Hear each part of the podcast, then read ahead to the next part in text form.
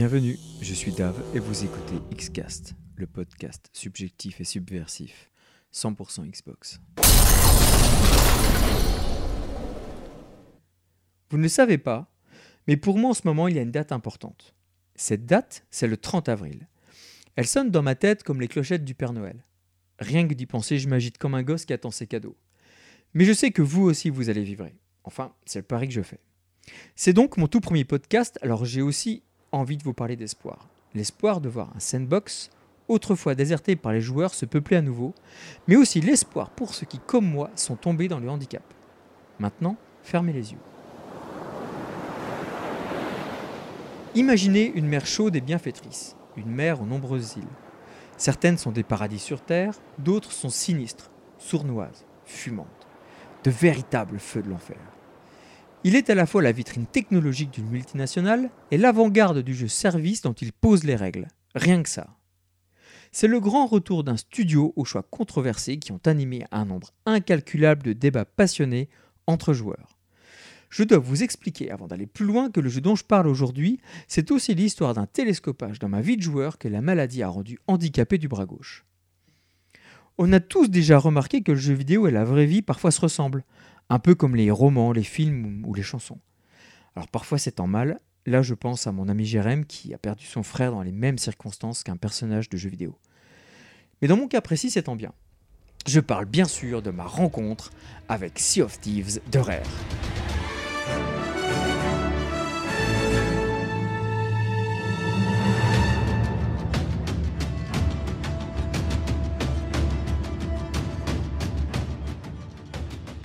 En 2015, lors de la présentation de Sea of Thieves, je me suis dit comme beaucoup de joueurs, ouais, à voir.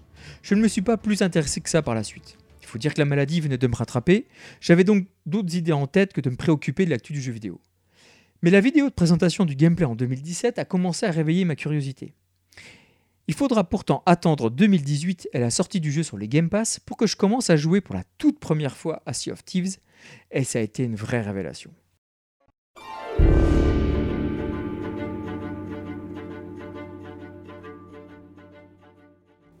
Une année avant, je venais d'être opéré, encore une fois.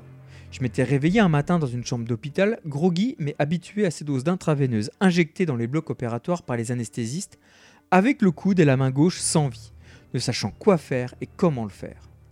Et voilà qu'en ce 20 mars 2018, mon avatar se réveille lui aussi groggy, mais suite à une cuite magistrale dans une brasserie du bout du monde, lui non plus ne sachant quoi faire et comment le faire.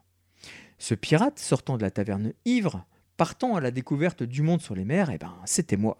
C'était la projection de ma vraie vie. Mon amour pour la mer est vraiment énorme.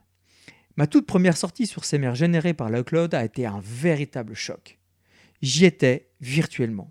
Je me suis senti lié à ce jeu, et c'est certain, c'est la mer qui prend l'homme. Les amis, à quoi servent les clés au juste?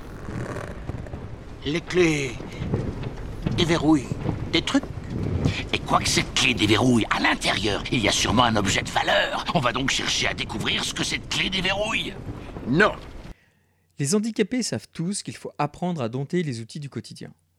On invente de nouvelles mécaniques, ou on les découvre par hasard, pour accomplir des tâches aussi simples qu'enfiler des chaussettes ou éplucher des pommes de terre. On met aussi ce système D en route pour jouer aux jeux vidéo évidemment. On tâtonne, on expérimente. Comment faire pour gérer une gâchette ou un bouton placé sous le doigt qui ne fonctionne plus? Tout est mis à contribution. Tout ce sur quoi on peut agir. Un coude, un genou, la tranche d'une main. Alors je ne sais pas si j'ai développé des compétences particulières à force de détourner les objets de mon environnement pour les adapter à mon état, mais j'y vois une similitude. Les tonneaux explosifs par exemple. Ils peuvent détruire plusieurs squelettes en même temps, servir de mine flottante ou encore de cadeaux surprises qu'on porte avec soi dans les entrailles d'un navire pirate. Ou encore, le seau qui sert à écoper les cales inondées, si vous buvez du rhum jusqu'à la nausée et vous le remplissez de votre vomi, vous pouvez en obtenir un improbable outil de défense au corps à corps. Aller jusqu'au bout du potentiel des objets qui m'entourent, c'est une activité permanente dans ma vraie vie, mais dans ma fausse vie de pirate aussi. Toujours un parallèle qui me fascine. Parce que sans la clé, on ne déverrouillera pas ce qu'on n'a pas encore à déverrouiller. Alors à quoi servirait de trouver d'abord ce qu'il faut qu'on déverrouille À supposer qu'on le trouve avant même d'avoir trouvé la clé qu'il déverrouille? Alors, faut d'abord trouver la clé Ce que tu dis n'a aucun sens. Dans Sea of Thieves, j'ai tout de suite mesuré le potentiel des outils de gameplay. Pourquoi s'arrêter au mode opératoire que sont l'obtention des quêtes, l'accomplissement de celles-ci ou la vente des loot récoltés quand Sea of Thieves mélange parfaitement et de manière incroyablement bien équilibrée le PvE, le PvP, la coopération multijoueur et l'exploration pourquoi vouloir un véritable scénario à l'ancienne, alors que pour peu que vous ayez la fibre roleplay, l'histoire c'est vous qui la créez au fur et à mesure que vous jouez? Fan de PvE Prenez une quête de l'ordre des âmes. En chemin, faites un des deux events aléatoires que sont la libération des forts capturés par un terrible capitaine squelette en prenant bien soin d'exécuter des combos au baril explosif pour faire progresser votre réputation des fonds de cale, ou alors nettoyer une zone infestée de navires fantômes sans oublier de leur flanquer une rouste à coups de boulet maudit.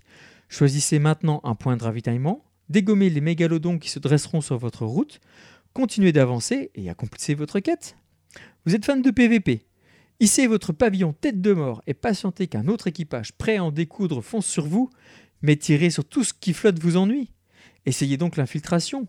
Quoi de plus jouissif que de monter sur un bâtiment sans se faire voir, remplir la chaloupe des richesses ennemies, la larguer et indiquer à votre équipage de vous rejoindre sur l'île la plus proche?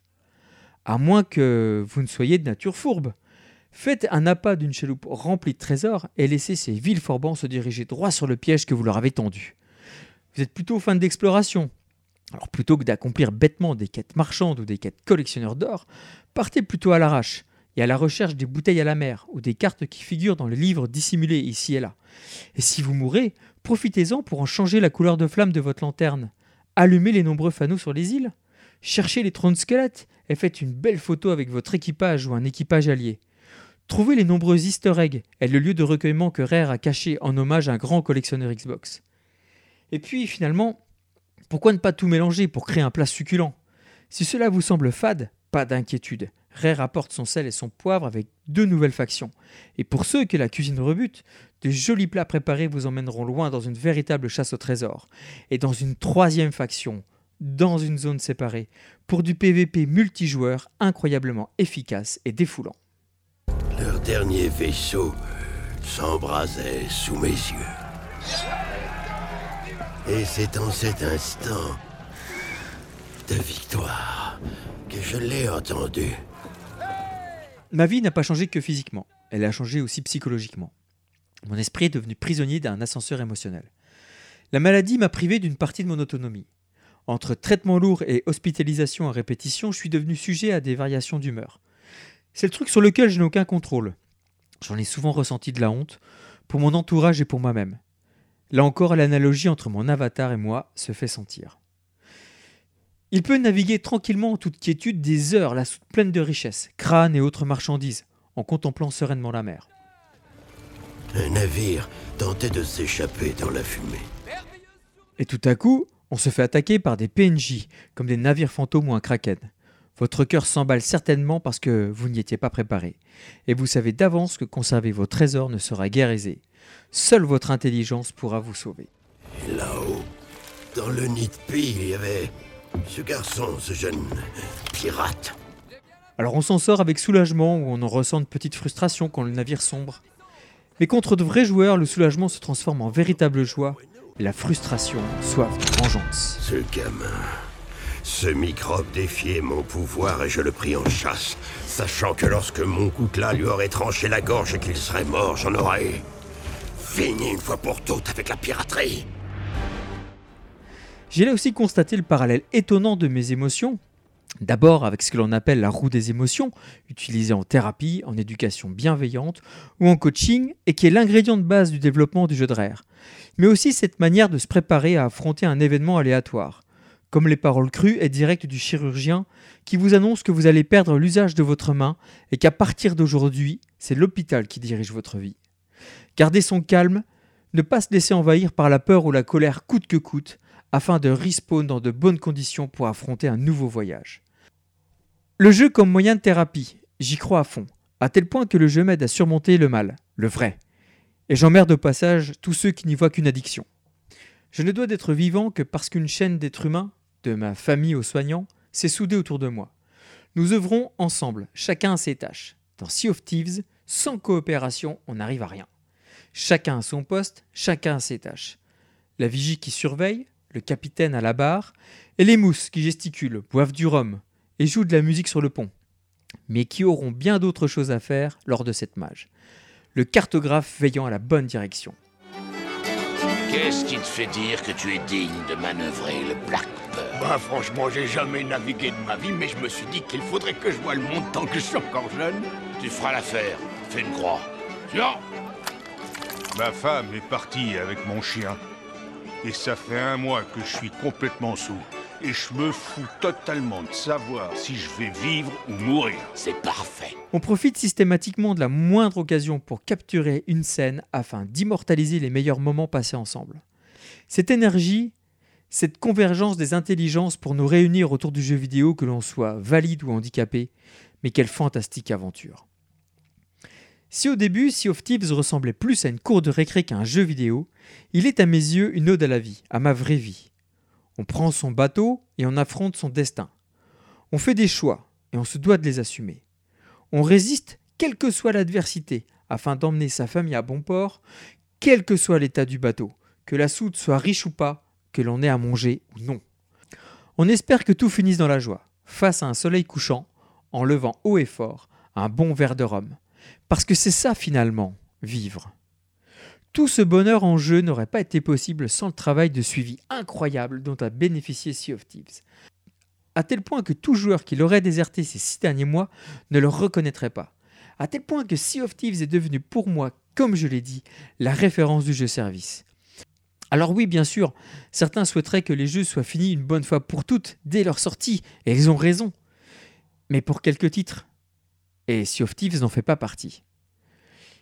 Il suffit pour s'en convaincre de se procurer le travail en amont de ces artistes que vous retrouverez sur l'artbook de Art of Sea of Thieves pour comprendre que chez Rare on a vu grand, et même très grand. Nous n'en sommes qu'au début, de belles choses nous attendent encore et encore, faisant au fur et à mesure de ce jeu le titre contenu le plus riche de la Xbox. Cette évolution permanente ne concerne pas uniquement le contenu, mais aussi les technologies mises en œuvre. Et là je parle du cloud computing, cette technologie qui permet d'effectuer des calculs graphiques ou physiques sur des serveurs dédiés et les renvoie via le cloud sur la Xbox. Le résultat visuellement est bluffant. La mer, les vagues, l'impact de la météo changeante, les effets de la lumière, la physique des navires, les manifestations volcaniques et tant d'autres choses à venir. Tant de compétences mises en œuvre autour de ce titre qui en ont fait le prototype des jeux du futur. Mais pour moi, Sea of Thieves, c'est avant tout une communauté de joueurs passionnés avec laquelle je me régale d'échanger mon amour pour lui. Alors, je ne suis pas le seul que ce jeu a rendu dingo, c'est ce que j'ai découvert sur Twitter. Ainsi, des gens comme Cat Walker ou Emesama, et beaucoup d'autres, dont je suis les aventures sur les mers avec émerveillement au travers de leurs photos, de leurs vidéos, toujours belles et marrantes. Mais il y a un point commun entre tous les joueurs de Sea of Thieves. Ils vivent à travers lui leur passion du jeu vidéo comme rarement un jeu ne l'a fait. Il nous ramène, nous, les vieux gamers, dans ce passé où tout nous émerveillait. Et ça fait tellement, tellement de bien. Merci à Rare pour ce jeu qui a changé beaucoup de choses en moi, en agissant ainsi que je l'ai déjà dit comme une véritable thérapie. Merci à Microsoft de bosser comme ils le font pour que le handicap ne soit plus une frontière. Un grand merci à Hugo Ouvrard pour son implication, pour la promotion des joueurs handicapés, en particulier lors du FanFest à Paris.